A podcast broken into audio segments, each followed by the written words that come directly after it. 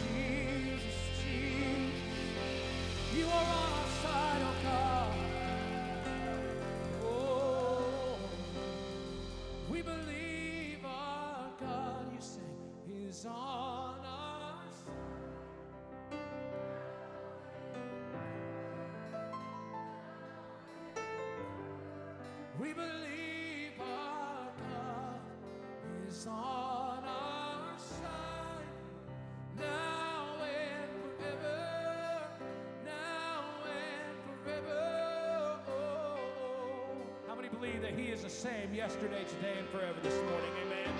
There is nothing that can shake our God, nothing that can move our God. Lord, I'm so thankful, Jesus. I'm so thankful, Lord. We worship you. So the other day, I went to Menards, the great place of masks. so my mom gave me a mask the other day to go into Menards, and it was made in China.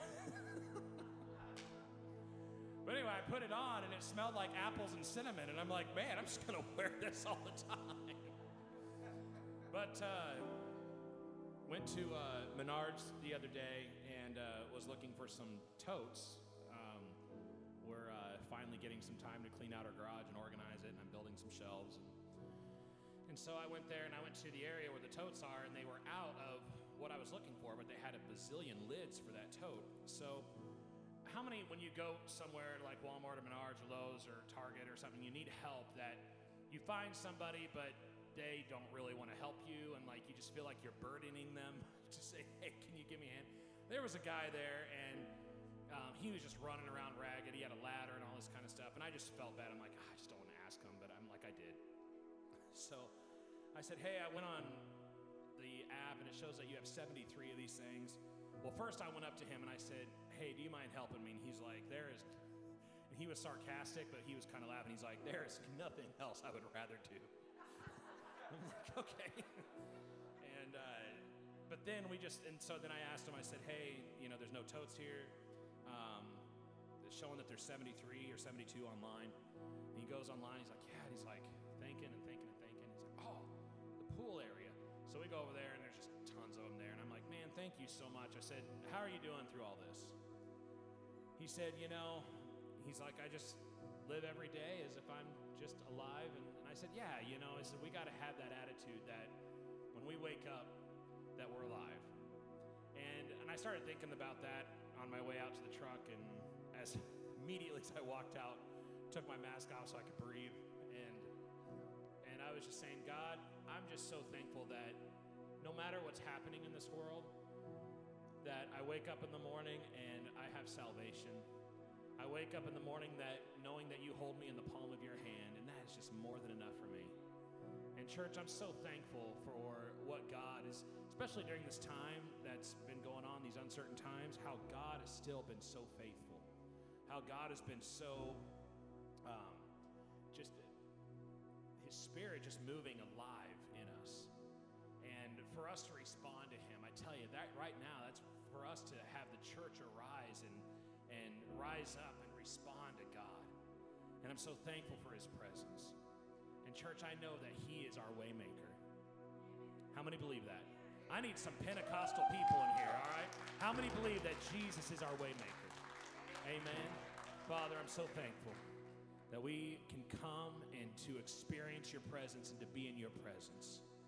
And Father, I pray right now that you just move in a mighty way this morning as we honor you, as we love you, as we thank you, as we pour our love towards you, oh God. Come on, right now, just with hands lifted in this room.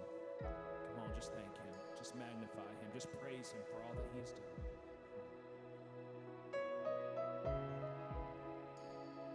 You are here, moving in our midst. Do you believe it? I worship.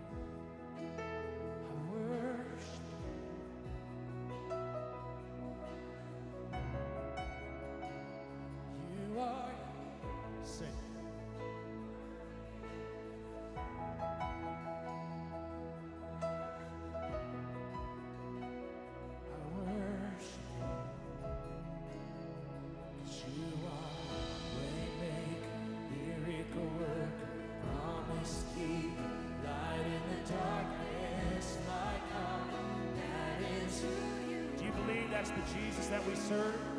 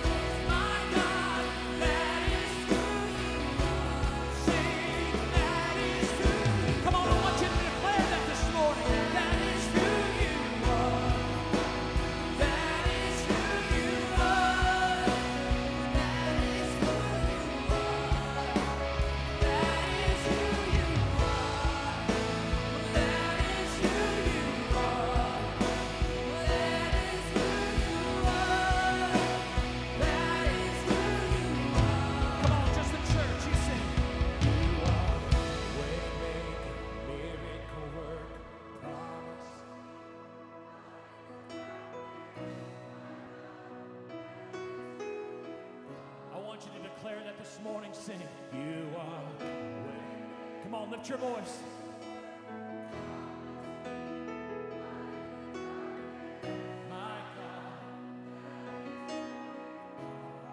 I want you to sing this with me. Yes. Even when I don't see it, you're working.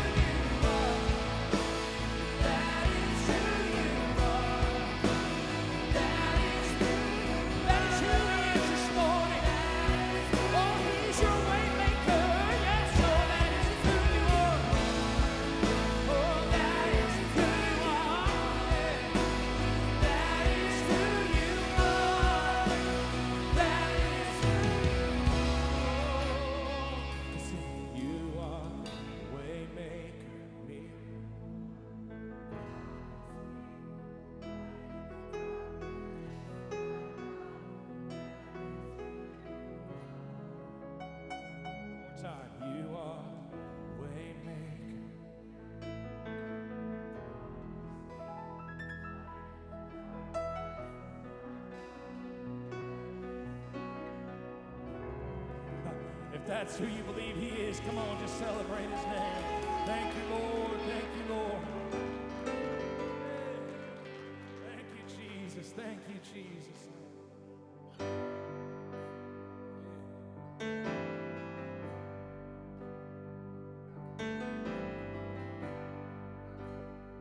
With every breath, come on, lift it up.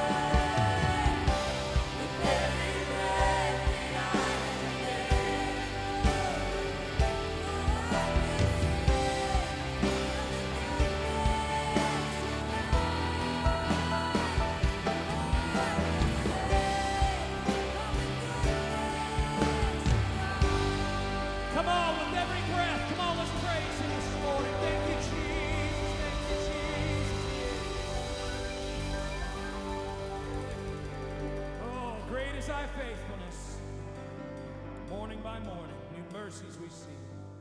All we have needed, your hand has provided. Great is your faithfulness, Lord, unto thee. Father, open our ears to hear, open our minds to understand. Lord, may we open our hearts to receive your word. In your name we pray. And everyone said, Amen. Give someone an air high five this morning.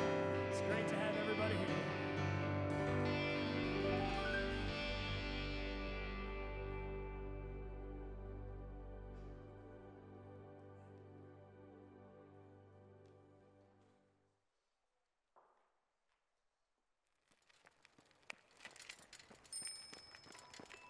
Job, Lauren. Okay, I got it. Dad, Okay, don't forget to carry the one. Dad, Okay. That was delicious. Thank you. All right, hold on there, kiddo. Dad, Say cheese. cheese. There you go. Okay, just one more. Hold your trophy up a little bit higher. Dad,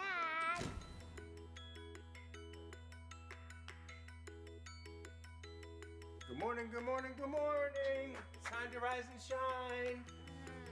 Dad.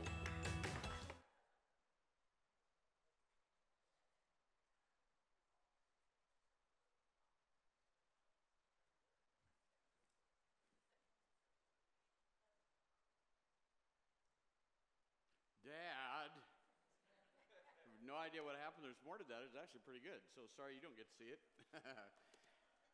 Check it online. We'll do it later. How many of you have been a how many of you dads have been a dad? I think that's our role. I think it's the role of a father not to uh, provoke your children to anger, but to be that voice of reason and restraint that says that's too far. Let's pull it back together and to lead our children in the ways of righteousness. That's the role that a father has. So, dads, we're so glad that you're here today. Let's give it up for dads this morning. Can I hear your hands? Let's give it up for dads. We have a gift for each of our dads this morning, not here in the building because with social distancing, you know that everything is changing. But we have a gift of ice cream for you at Over the Top. And so here's what you need to do. Here, yeah, you're not a dad yet. this is for the dads. Text dad to 84321. Dad to 84321. You'll get a text back from us with a key word, supercalifragilisticexpialidocious or something like that. And then you can take that to over the top ice cream, and they will give you a single scoop of ice cream of your choosing with that over the top choice on top. So um, you can do that now. You can do that later today. That will be available for the next, I think we have it open for the next 30 days. Um, so take advantage of it. You only get one use, though. I need to clarify that. That's not once a day for 30 days, that's once. All right, so feel free to text us and we'll text back to you. And those of you that are watching online, again, text DAD to 84321 and we will send back a key word to you that you can take to over, to, over the top ice cream. Please take advantage of that, even if you have to sneak out of the house. Take advantage of the ice cream. Want all of our dads to stand, if you would, please. All of our dads to stand. And I just want to pray for you. Thank you, men of God, for being in the house of God today. Glad that you're here. Give our dads a hand one more time. Will you do that? Would you stretch your hand toward a dad and let's pray for our dads? Lord, we're thankful for men who have taken on the mantle of being a father, not just fathering a child, but making a choice to be a dad, to lead their children in the ways of righteousness, and to model that by worshiping in front of them, either here in the building or joining digitally online, making an expression of their faith by gathering together to worship you. I pray, God, that your anointing of leadership and wisdom would abide upon them, that they will be used by you for the kingdom's sake, and that you will bring blessing and anointing and an outpouring of your favor on their lives as they walk with you in this coming year. Thank you for our dads in Jesus' name. And everybody said, Amen. Amen. God bless you. You can be seated. Oh, we had the wrong information up. Well, this is a banner morning, isn't it? Let's uh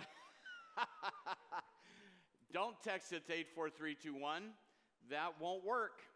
Um, text it to 515 512 8878 online and here uh, in the building 515 512 8878 and get your ice cream. All right, everybody that's got that, raise your hand. And uh, now we've got, that was four people. Everybody that has it, let me see your hand. All right. And uh, you'll get your ice cream. We're going to continue our journey through the book of Ezra. And uh, I, I am not sure why Nehemiah, I mean, I'm sure why Nehemiah and Esther get all of the attention that they got. But Ezra is a phenomenal study in rising in worship, coming from a period of time when corporate worship couldn't happen when the nation of Israel is in quarantine in Babylon and then in Persia. And after 70 years, God creates social change and moves on the heart of Cyrus the king that had been prophesied 150 years previously, prophesied that God would send his people back to their land. Chapter 1 is the opening of that. Chapter 2, they assemble together, they're joining together to begin the work. They show up after a long journey, they give generously, they're organized by family and by ministry calling. And so then we come to chapter 3. In chapter 3 now, they've spent several months getting established in their homes, in their various cities and towns, and they're ready to do the work. we know that the start of something is very important, but the end of a thing is more important.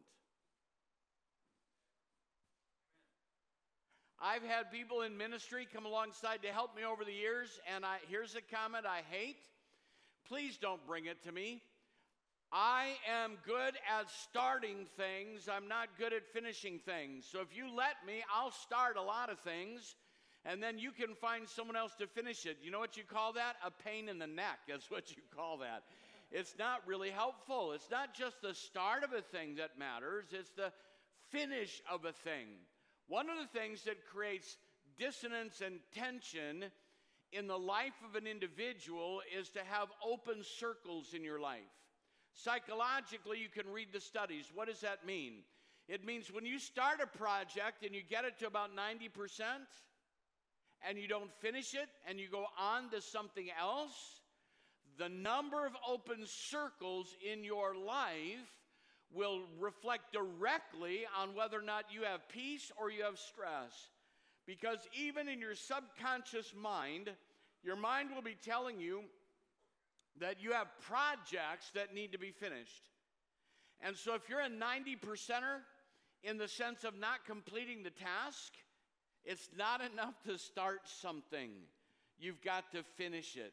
So the start of a thing is good, but it's the completion that matters. And in chapter 3, the start of a thing begins. The Bible says in Matthew chapter 10, verse 22, that we'll be hated of all men for Jesus' sake, but he who endures to the end will be saved. How many of you remember that old, I think it was a Lanny Wolfe song, not the one who runs the swiftest, nor the one that shines for a day?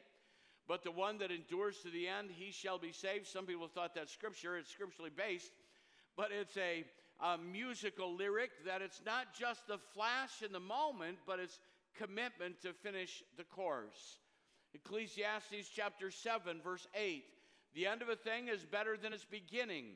The patient in spirit is better than the proud in spirit.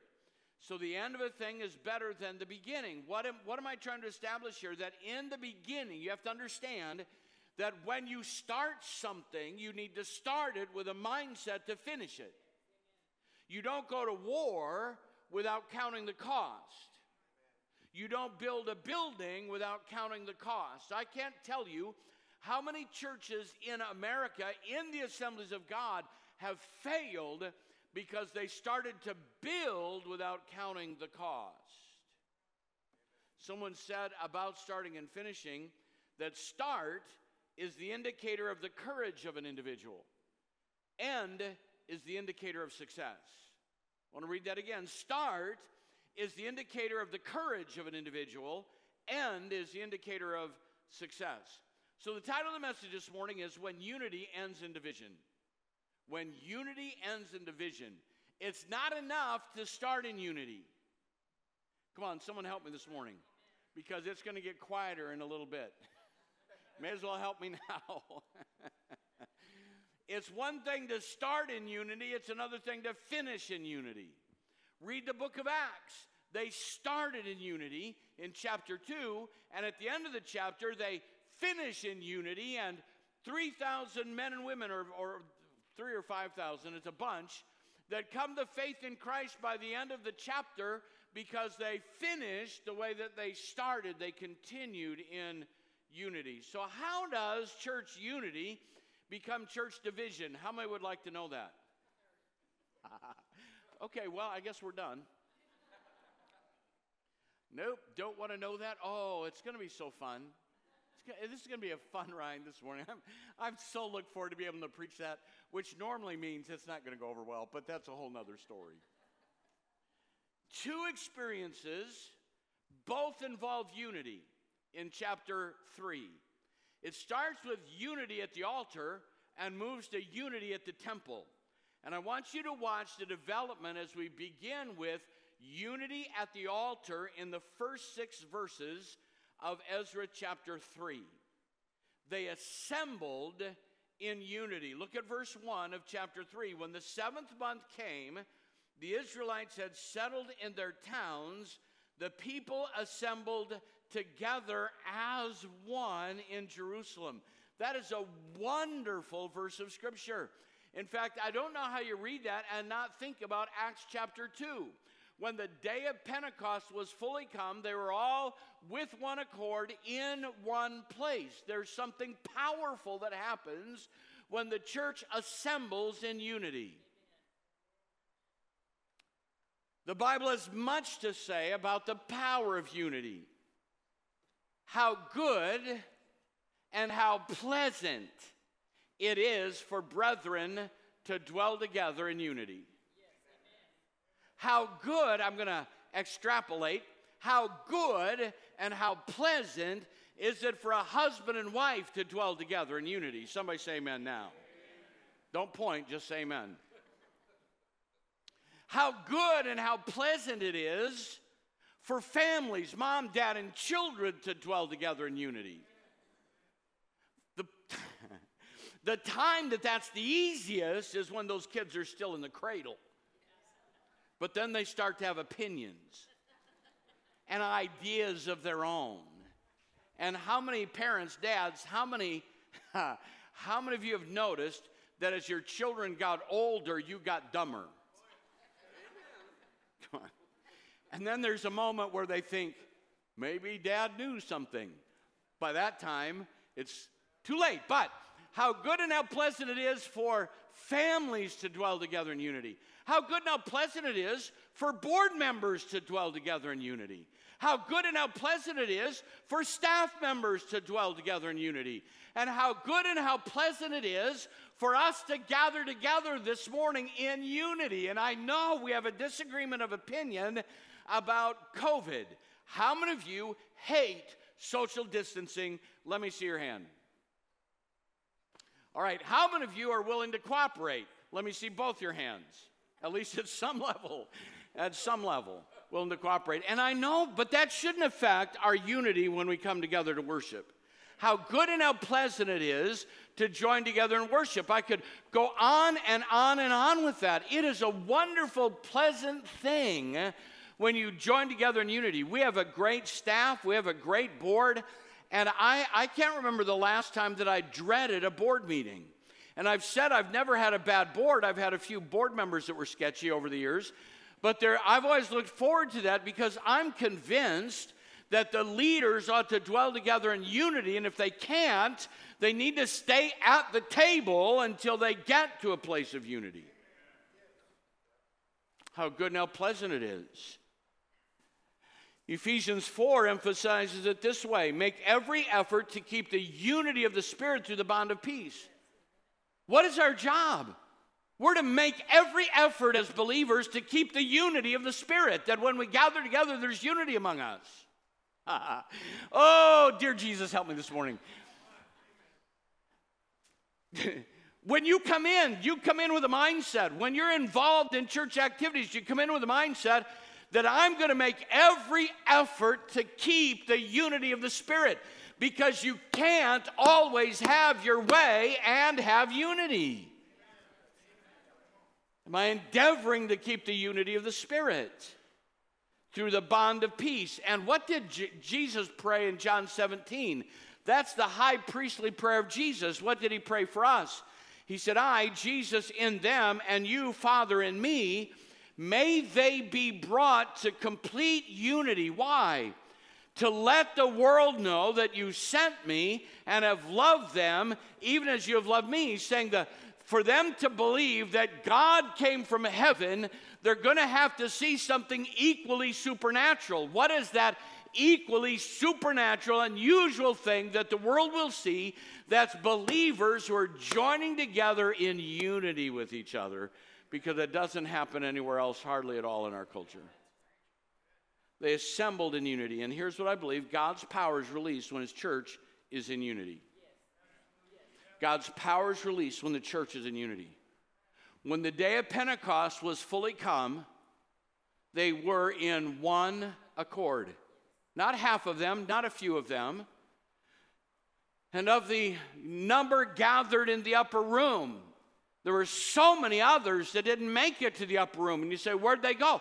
Well, they wouldn't have been able to get to unity. I think God may have dissuaded them because for God to move, there's got to be unity. Where there are, where two or three are gathered in my name, if any two of you agree is it touching any one thing, when there's agreement and unity, the power of God's released. Now, second, this is really important here. This paradigm in chapter 3 is vital for healthy worship. It begins in unity, they assemble in unity. Number two, they acknowledge the Word of God. This becomes the foundation. Look at what it says in verse 2.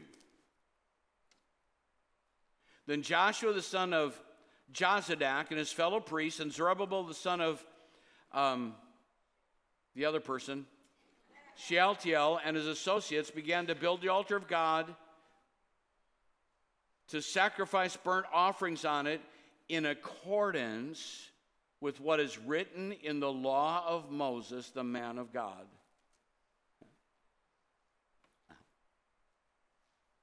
I don't care what you saw on television at some revival meeting. What I care about is what does the word say? It's not about what someone else does. Well, I was at this meeting and they did this. Could we try that?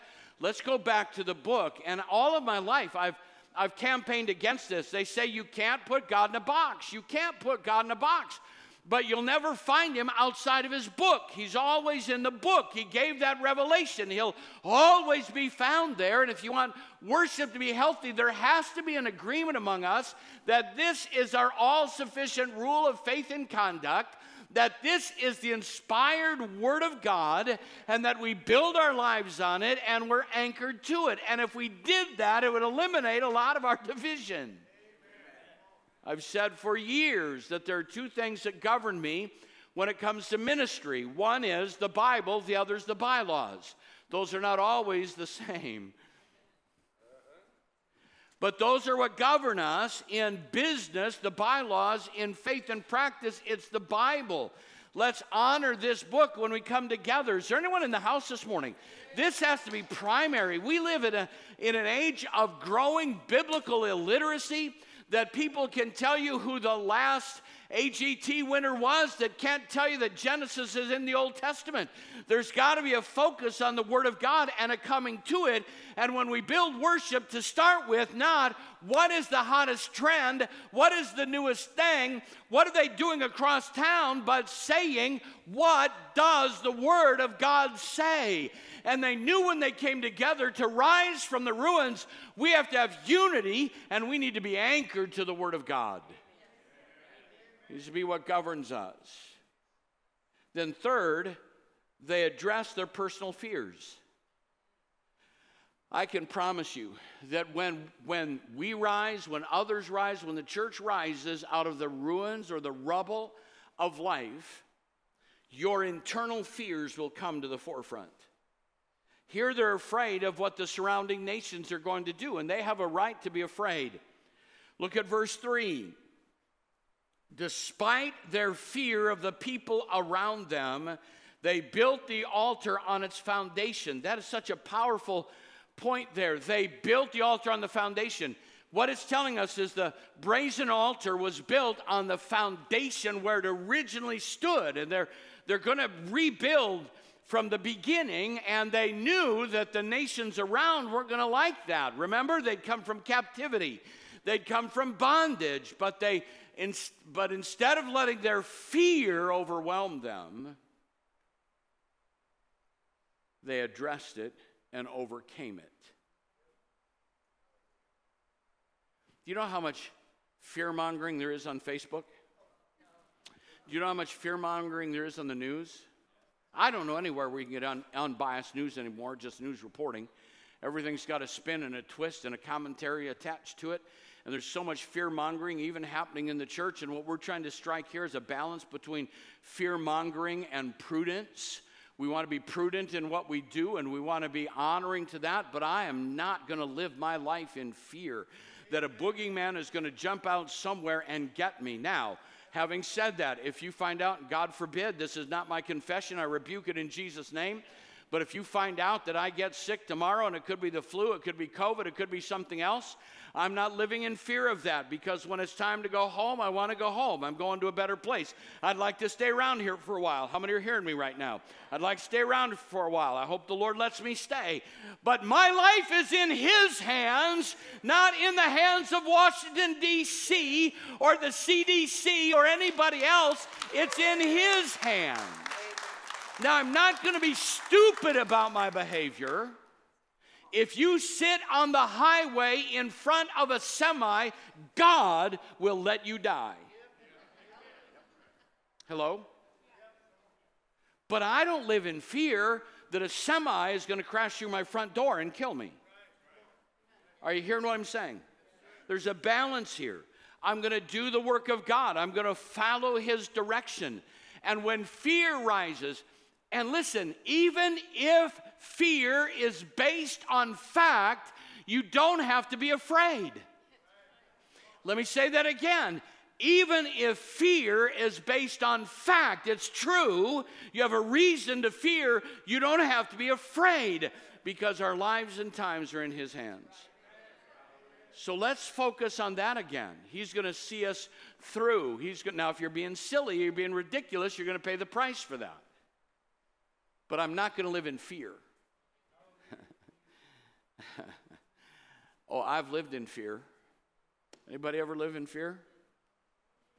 I remember first uh, pastorate. I loved doing woodworking, and I was making gifts in the basement for Christmas cutting, sanding, staining, finishing. And I'm just, it was a great time, a great place for me to make things and just spend some time um, just with my thoughts. And, and during that time, coming up toward Christmas, something happened. I, I got this sore throat that wouldn't go away. And I, and I don't want to be gross, but you got to understand the story. I started coughing blood. I'd wake up in the middle of the night convinced I had throat cancer. I was convinced. Wake up. Oh, what is wrong with me? How do you deal with that? Well, if going to a doctor is a good thing. How many know that? But I remember in the middle of the night one night, I woke up and I thought, Devil, whatever this is, you're done tormenting me. Amen. Whatever it is, you're done tormenting me. I'm not going to lay here and worry. I have a God who is sufficient, and He has a plan for my life, and you will not torment me. Now, I didn't go to the doctor. What happened was after Christmas, I was no longer down in there. Discovered I had an allergic reaction to wood dust and it was coating my throat and inflamed. And I haven't had that problem since. But what I'm saying to you, did God heal me? He healed me of fear. Are you hearing me this morning? When we try to move up, something will create fear in you. Someone's going to want to stop you. Well, what do my family think? What do my friends think? What do my neighbors think? What will God think? Let's not live in fear. They addressed their fears. Then, number four, they appointed celebrations. Again, in accordance with the law of Moses, the man of God, they began to restore worship in alignment with God's word. What a breath of fresh spiritual air that must have been. Think about that. 70 years without a temple, 70 years without a brazen altar, 70 years without a place to worship. What was the brazen altar about? It was a place where blood sacrifices happened. It was a place where their fellowship offerings were offered. Anything that was offered up in that manner happened at the brazen altar, and they haven't been able to do that without the shedding blood. There's no remission of sin. 70 years of that. And they come together and they begin to appoint a celebration day. Can you imagine? I mean, we had seven weeks or whatever it was, and, and we're about to fall apart and lose our grip on, on life. There's 70 years, and they're saying, Can you imagine? Come on, someone help me. How exciting that must have been. We're going to have church again. We're going to celebrate the Feast of Tabernacles. We're going to have a grand old time. Put your shouting clothes on. Put your dancing shoes on. We're going to celebrate the goodness of God. I mean, this is a great day in Israel. They're ready to worship. Isn't it good? And I know some are still watching online, and we're glad you're there. And I know everybody has reasons, and I affirm your choices. I'm not suggesting to you you're living in fear. We have to not be foolish. I get that. But I'm telling you what, preaching to a room with just staff in it is depressing and debilitating. We're meant to gather together. God, is there anyone in the house that's with me this morning? We're meant to gather together. And we're going to keep working our way toward that safely and respecting our testimony in the community. But something happens. Oh, that must have been an excitement. And then verses 5 and 6, this is really important. They adapted to their present circumstances. They adapted to their present circumstances. Okay, here's what happens in 5 and 6. After that, they presented the regular burnt offerings, the new moon sacrifices, the sacrifices of the appointed festivals. Um, verse 6 On the first day of the seventh month, they began to offer burnt offerings to the Lord, though the foundation of the temple had not yet been laid. We, we've not arrived. We've not arrived. There's some things we can't do yet in Ezra chapter 3. There's no holy place. There's no table of showbread. There's no holy of holies. There's no ark of the covenant where the blood is offered once a year for the sins of the people. But we're not waiting. Are you hearing me right now? We're not waiting till it's perfect. We're going to worship with what we've got and what's real around us, and we're going to take advantage of the moment. And they said, We're not waiting till it's all done. We're having church today. Hallelujah. We're having church today. I'm telling you, there's unity at the altar. And there's almost always unity at the altar because nobody's going to say, I don't believe in prayer. Nobody's going to say, I don't believe in worship. Nobody's going to say, I don't believe in God. I don't believe in His Spirit. If I say, come to the front, it may be hard for me to get you to raise your hands, but nobody that comes to church is going to say, I think we ought to quit praying.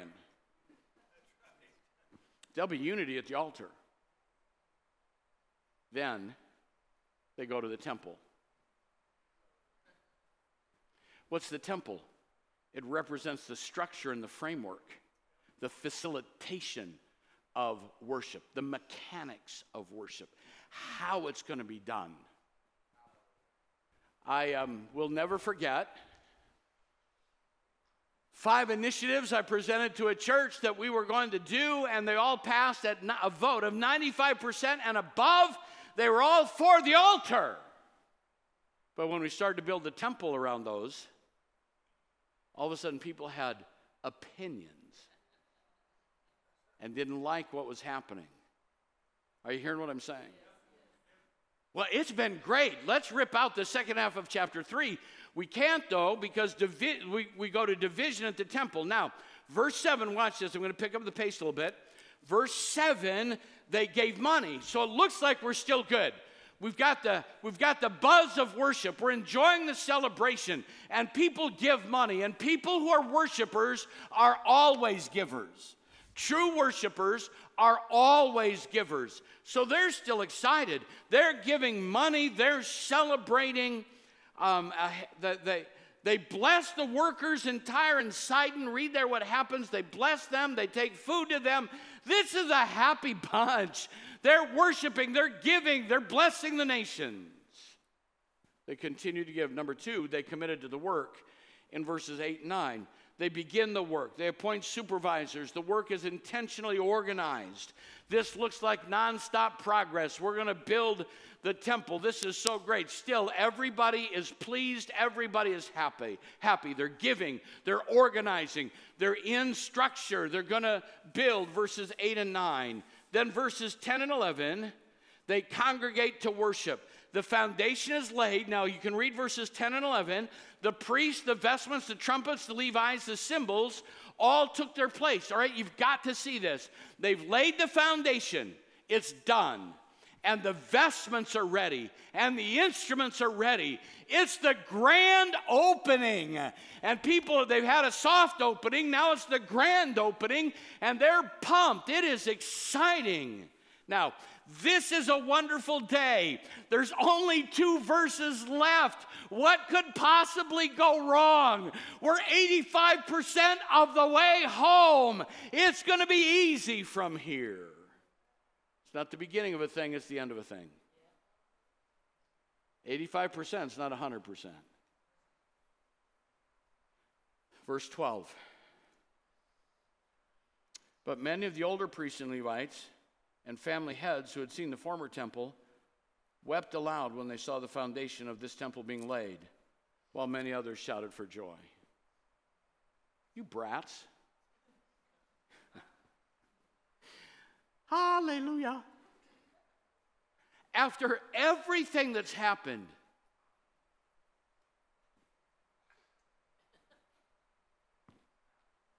tain't how I remember it.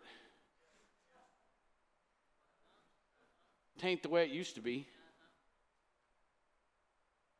Tell you how it was when I was a kid. Listen, they haven't had it for 70 years. It's been years and years since they've even seen a temple. But these older folks, and I'm telling you, it's not necessarily older folks that I'm picking on this morning. Not picking, I'm just telling you. When you're looking backward rather than forward, you'll destroy the work of God. When your dreams are, when your memories are bigger than your vision, you'll destroy the work of God. Well, I remember, I remember in the days. I do too. I do too. But it wasn't that they remembered the past, because we need to remember the past. They used the past to begin to criticize the present. And so while you've got a new generation that is so excited, they can't hardly stand it. They're singing, they're shouting for joy, they're thrilled with everything that's happening around them. Another group begins to weep. Let me talk to you for a minute, church. This is for us. This is personal, this is directed at us. This could also be true about the church following COVID. I have no expectation that we will ever go back to the way it was. This has been culture shifting, it's been a seismic shift in our nation that I have never seen before and dreamed I would not see. What it will look like in the future, why do you say that? Because they're already talking about the next pandemic and additional viruses that are starting to show up. And when you read about the end of times, listen to me, read your Bible. There'll be wars and pestilence. Is prophesied. So don't expect to go back and weep because it's not the way it used to be. We will lose the moment and we'll lose the future if our goal is to reclaim what once was. Our goal will be to be reinvented by God to be effective in what is and what shall be. When you read the book of Revelation, he is the one who was, He is the one who is, and He is the one who is to come. And we need to follow the one who is to come. So, when are we going to get back to the way it was? I doubt that we will ever get back to the way it was. But if you weep over that, you'll destroy our future. Are you with me this morning? Oh, oh, I can't believe it. I can't believe it. I can't believe it.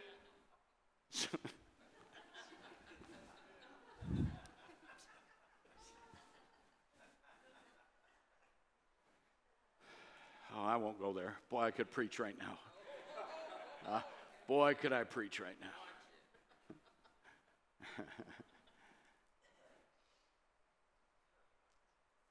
Please Don't be guilty of discouraging the next generation when you're on your way to the retirement home. Hello? Don't be grouchy. Don't be grumpy. They don't understand me. I have so I get that. I understand that. There's more road behind me than there is ahead of me, but I'm going to There's a a wind blowing up here right now and I'm going to tell you that I believe the best move of God has not happened yet. I'm telling you, the best churches have not been built yet. The most innovative ministries have not been released yet. And I don't want to stand on the side and weep because it's not like it was when I was there. I'm going to celebrate they're building a new foundation and it's a new day of worship. Let's celebrate that. They're weeping. They're weeping. Do we reject the past? No! Remember it. But don't be paralyzed by it. Because here's the tragedy. Are you ready? Here's the tragedy. Verse 13. No one could distinguish the sound or sh- uh, of the shouts of joy from the sounds of weeping because the people made so much noise and the sound was heard far away. They compromised their testimony. They confused and compromised their testimony. It's like the weepers tried to outweep the shouters, and the shouters tried to outshout the weepers. And division in the camp will always be an uncertain sound in the community, and people won't know what's going on at that place. That noise traveled a long way. A division will travel a long way. And when people hear it, they won't be drawn.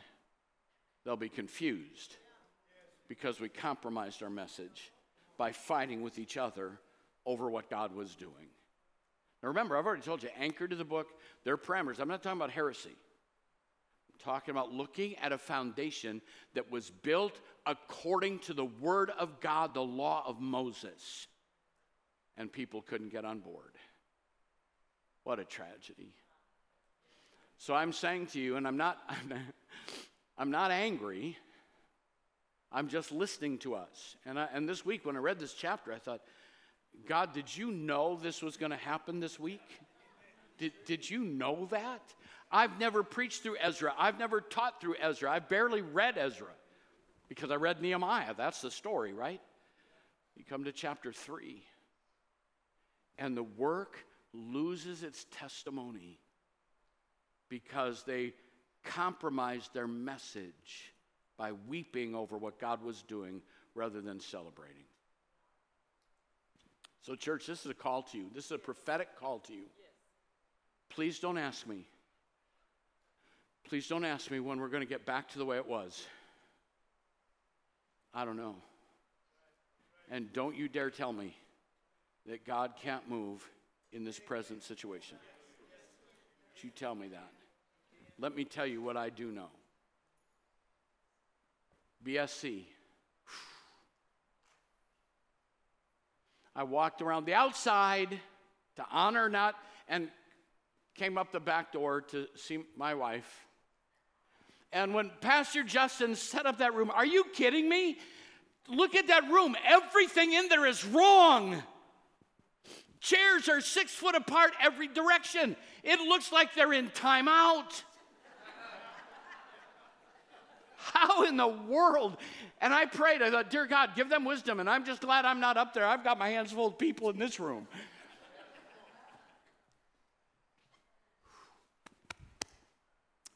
As I walked up, Andy, I think it was you, came out, and I, I'm looking around, and people, there's just this aura. What in the world? Somebody died? What happened? And he looked at me and he said, I still have goosebumps over what happened at the end of the service. You can do everything wrong from the standards of man and the principles of ministry. But when God shows up, there's no distance, there's no division, there's no separation. There's only a holy move of God. And God is communicating with our youth and our young adults, and in this place, that it doesn't matter what they require us to do. Let's honor that. But God can show up in the midst of that because He's not done. He's not been shut down. You don't have to be six feet from God because He's in the house. And my prayer is God, I just want to hear from you. I want your wisdom and direction. I want us to rise from the rubble, from the ruins. I want this to be a place where Jesus is exalted. And I'm not going to let current circumstances steal my joy. I'm not going to cry in the corner. I'm going to shout at the altar that Jesus is still alive and he's still working miracles to those. Stand your feet, lift your hands, and give him praise right now. Lift your hands and give him praise. God's in the house. And God, we want to move into the, into the future with you. We will not become divided at the temple. We will not become divided over structure. We'll remain in unity at the altar through everything else that happens. Keep us one, dear Jesus. I love your voice. You have led me through the fire in darkest nights. You are close and like no other. I've known you as a father. I've known you as a friend.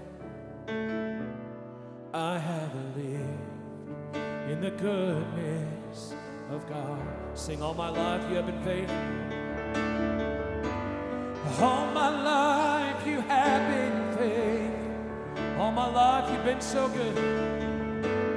All my life, you have been so, so good with every breath, with every breath that I am able. I will sing of the goodness. I will sing of the goodness. Come on, sing, your goodness is running after me. Oh, your goodness is running after, it's running after me. Your goodness is running after, it's running after me. With my life laid down,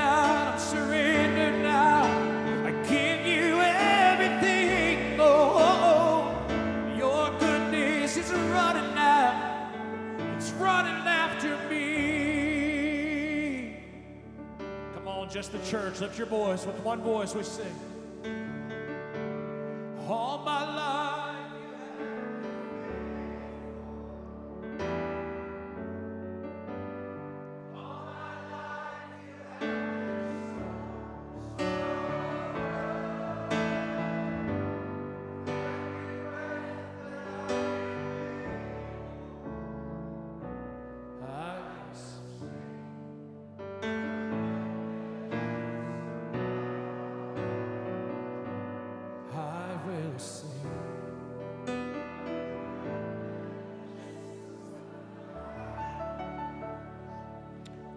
Let me give you a present day example of what I'm talking about. This song has recently come under attack from critics. His goodness is running after me, and here's the typical response then quit running. Quit running. Misses the point altogether. What is that song about? It's about the passion of God to pursue you, to love you, to surround you. And you can be a critic, and there's nothing biblically wrong with what that song says. This will be the anchor of my life. When they start singing about Buddha, we'll throw those out. When we start singing songs of Krishna, we'll throw those out. But I refuse to end my life weeping over yesterday's worship. I want to celebrate tomorrow's revival.